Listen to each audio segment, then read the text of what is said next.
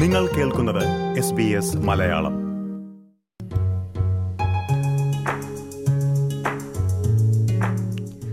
ആരോഗ്യപരമായ ഒരു ഉടനടി ആംബുലൻസ് വിളിക്കണമെന്ന് നമുക്കെല്ലാവർക്കും അറിയാം. എന്നാൽ എപ്പോൾ എങ്ങനെ ആംബുലൻസ് സേവനം തേടണമെന്നതിൽ പലർക്കും വ്യക്തത ഉണ്ടാകാറില്ല. അതേപ്പറ്റിയാണ് ഇനി നമ്മൾ കേൾക്കുവാൻ പോകുന്നത്. ഓസ്ട്രേലിയയിൽ ഒരു മെഡിക്കൽ എമർജൻസി ഉണ്ടായാൽ ട്രിപ്പിൾ സീറോയിൽ വിളിച്ച് എങ്ങനെ ആംബുലൻസ് സേവനം ആവശ്യപ്പെടാമെന്നും ഇതിനുള്ള ചെലവ് ആര് വഹിക്കുമെന്നുമുള്ള വിവരങ്ങൾ ഈ പോഡ്കാസ്റ്റിൽ ഉൾപ്പെടുത്തിയിട്ടുണ്ട്.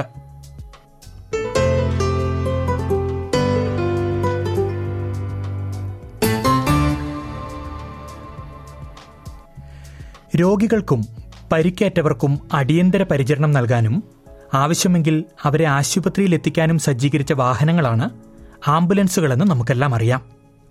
ഓസ്ട്രേലിയയിൽ അടിയന്തര വൈദ്യസഹായം ലഭ്യമാക്കുന്നതിന് ഒരു ആംബുലൻസ് ലഭിക്കാൻ ഏറ്റവും എളുപ്പമുള്ള മാർഗം ട്രിപ്പിൾ സീറോയിലേക്ക് വിളിക്കുകയാണ്.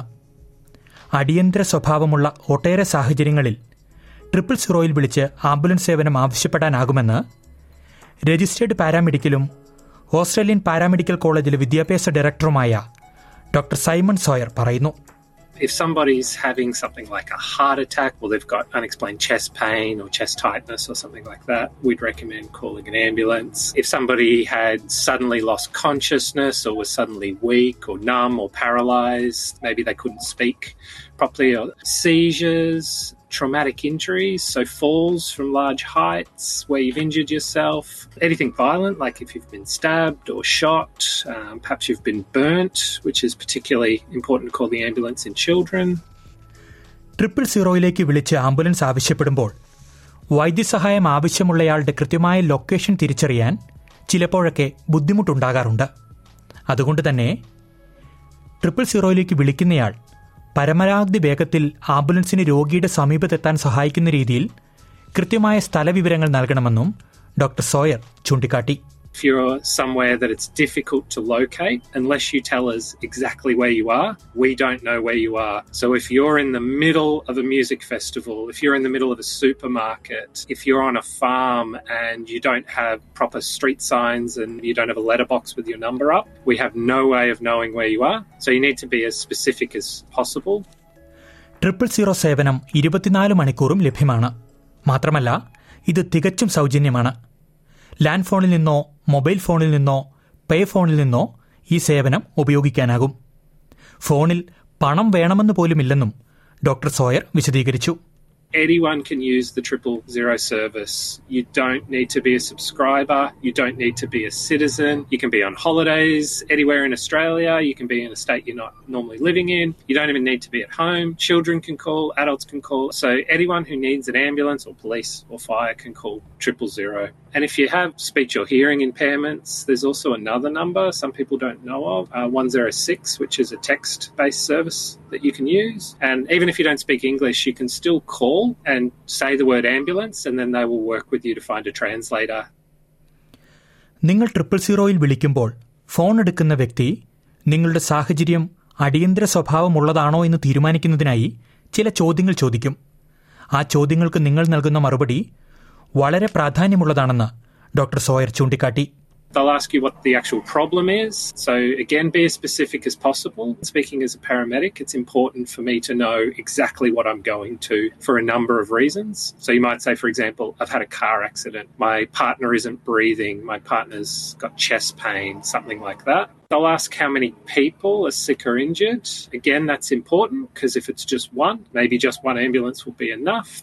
രോഗിയുടെ പ്രായത്തെക്കുറിച്ചും ലിംഗത്തെക്കുറിച്ചുമുള്ള വിവരങ്ങൾ പ്രധാനമാണ് കാരണം ആവശ്യമായ മരുന്നും ഉപകരണങ്ങളുടെ വലിപ്പവും മനസ്സിലാക്കി തയ്യാറെടുക്കുവാൻ പാരാമെഡിക്കുകളെ ഈ വിവരങ്ങൾ സഹായിക്കും. ട്രിപ്പിൾ സീറോയിലേക്ക് വിളിച്ചാൽ ഉടൻ തന്നെ ആംബുലൻസ് സേവനം ലഭിക്കണമെന്നില്ല. ചില മാനദണ്ഡങ്ങൾ പാലിച്ചാൽ മാത്രമേ ആംബുലൻസ് സേവനം ലഭ്യമാകുകയുള്ളൂ. എല്ലാ കോളുകളും ആംബുലൻസ് അയക്കുന്നതിൽ കലാശിക്കുന്നില്ലെന്ന് ആംബുലൻസ് വിക്ടോറിയയിലെ ഓപ്പറേഷണൽ കമ്മ്യൂണിക്കേഷൻസിന്റെ ഇടക്കാല എക്സിക്യൂട്ടീവ് ഡയറക്ടറായ ലിൻസെ മക്കെ ചൂണ്ടിക്കാട്ടി One in five calls in Australia don't require an emergency ambulance. And in Victoria, they'll come to our secondary triage team. So then you'll be connected to a highly experienced paramedic or a nurse, and they'll do a clinical triage and they'll ask you lots of kind of medical questions to figure out how can they best support you, which may not mean that you need an ambulance. Ambulance രോഗിയുടെ അടുത്തെത്തിക്കഴിഞ്ഞാൽ ഉടൻ തന്നെ പാരാമെഡിക്കുകൾ രോഗിയുടെ അവസ്ഥ മനസ്സിലാക്കാൻ ശ്രമിക്കുമെന്ന് doctor Sawyer പറയുന്നു We're experts in out of hospital emergency health. We'll ask you about your symptoms. We'll ask a lot of questions about your past medical history as well, and if you have allergies and if you're on medications. All that information we use to try and form a, we call it a provisional diagnosis, what we think is wrong with you. സാധാരണഗതിയിൽ രോഗിയെ സമീപത്തുള്ള ആശുപത്രികളിലേക്ക് കൊണ്ടുപോകാറാണ് പതിവ് എന്നാൽ എല്ലായ്പ്പോഴും അങ്ങനെ ആകണമെന്നില്ലെന്ന് doctor Sawyer വിശദീകരിച്ചു Not every hospital is the same. So there's some very large hospitals, normally in the major cities, that can deal with very, very sick people. And there's smaller hospitals and regional hospitals. If we can take you to the closest, and that's the right hospital for you, that's where we will take you. But if you're very sick and you need to go to a bigger hospital, we'll bypass the, the closest hospital and go to another one. Likewise, sometimes some hospitals don't do x rays, or you know that they don't have a stroke team or something like that, so we might need to go to a different hospital. ഇനി ambulance സേവനങ്ങളുടെ ഫീസിനെ പറ്റിയാണ് പറയാൻ പോകുന്നത് സ്വകാര്യ ആരോഗ്യ insurance പോളിസികളുള്ള ആളുകൾക്ക് സ്വകാര്യ ആശുപത്രിയിലെ ചികിത്സ തിരഞ്ഞെടുക്കാമെങ്കിലും ആംബുലൻസ് സേവനങ്ങളുടെ ചിലവ് മെഡിക്കെയറിൽ ഉൾപ്പെടുത്തിയിട്ടില്ല ഓസ്ട്രേലിയയിലെ മിക്ക സംസ്ഥാനങ്ങളിലും ടെറിട്ടറികളിലും ആംബുലൻസ് സേവനങ്ങൾക്ക് കോൾ ഔട്ട് ഫീസോ കിലോമീറ്ററിന് ഇത്ര രൂപ എന്ന കണക്കിലോ അല്ലെങ്കിൽ ഇവ രണ്ടുമോ ഈടാക്കുന്നുണ്ടെന്ന് ലിൻസെ മഖെ ചൂണ്ടിക്കാട്ടി If you are transported by an ambulance that's transported by land or by helicopter, an invoice, a bill will be sent in the mail telling you how much to pay. It's then the person then can either, if they have ambulance cover, they can either take it to their health provider, so to their um, private health, give it to them, and then they'll say if there's a gap or not. Every policy is different in Australia, so it depends what you have. Ambulance സേവനങ്ങളുടെ നിരക്ക് അതത് പ്രദേശങ്ങളുടെയും രോഗിയുടെ വ്യക്തിപരമായ സാഹചര്യങ്ങളെയും ആശ്രയിച്ച് വ്യത്യാസപ്പെടുമെന്ന് doctor സോയറും പറഞ്ഞു Some states like Queensland and Tasmania have free ambulance cover for all residents. Others you have to pay for a membership. It's important to note you can still use the ambulance service if you don't have a membership, but you might have to pay. So there's a lot of factors that determine who needs a membership and who doesn't. So start with what state you're in. Sometimes different states you don't have to have a, a membership if you've got a healthcare card or a seniors card. If you've got private health insurance, sometimes ambulance cover is included in that. Ambulance സേവനങ്ങൾ കുറഞ്ഞ ചെലവിൽ ലഭിക്കാൻ മാർഗമുണ്ടെന്നും Sawyer വിശദീകരിച്ചു ഇതിനായി ഓരോ സംസ്ഥാനത്തെയും ambulance സേവന കേന്ദ്രത്തെ ബന്ധപ്പെടുക. നിങ്ങൾ അംഗത്വം ആവശ്യമുള്ള വിഭാഗത്തിൽ പെടുമോ ഇല്ലയോ എന്ന് അവരോട് ചോദിക്കുക. അവർക്ക് ഇക്കാര്യത്തിൽ നിങ്ങൾക്ക് വ്യക്തമായ നിർദ്ദേശങ്ങൾ നൽകുവാൻ കഴിയും. നിങ്ങൾക്ക് അംഗത്വം ആവശ്യമുണ്ടെങ്കിൽ പോലും അവ അത്ര ചെലവേറിയതല്ലെന്നാണ് സോയർ പറയുന്നത്. സാധാരണയായി ഒരു വ്യക്തിക്ക് പ്രതിവർഷം ഏകദേശം അൻപത് ഡോളറും ഒരു കുടുംബത്തിന് ഏകദേശം നൂറ് ഡോളറുമാണ് ഇതിനായി ചെലവ് വരിക. contact your state ambulance service. You can go through their website or you can call them. You don't call triple zero. You would um, call the ambulance service and ask whether you fall into the category of needing a membership or not.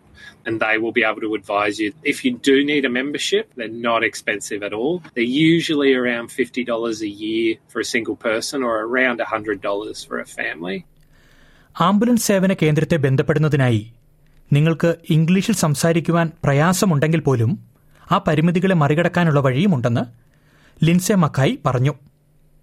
Ambulance സേവനം വിഭാഗത്തെ ബന്ധപ്പെടുന്നതിനായി പരിഭാഷകന്റെ സേവനം നിങ്ങൾക്ക് പ്രയോജനപ്പെടുത്താവുന്നതാണ് We have access to the full national linguistic line. So when they dial triple zero, they could say to them, if they don't know lots of English, at least if they know to say, I speak, and then tell them what language they speak, they'll connect them through to the interpreter service. And then if they're able to answer those questions and they don't need help, that's great. And then if it comes to the clinical and you speak to those paramedics and nurses, you can ask for it then and they will connect you in. So we, we'll do all that on the phone to help you.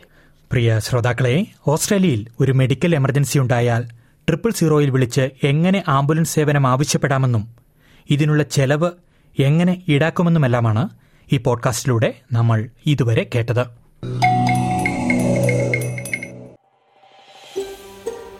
ഇതുപോലുള്ള കൂടുതൽ പരിപാടികൾ കേൾക്കണമെന്നുണ്ടോ? Apple പോഡ്കാസ്റ്റിലും Google പോഡ്കാസ്റ്റിലും സ്പോട്ടിഫൈയിലും കേൾക്കാം. അല്ലെങ്കിൽ നിങ്ങൾ podcast കേൾക്കുന്ന മറ്റെവിടെയും.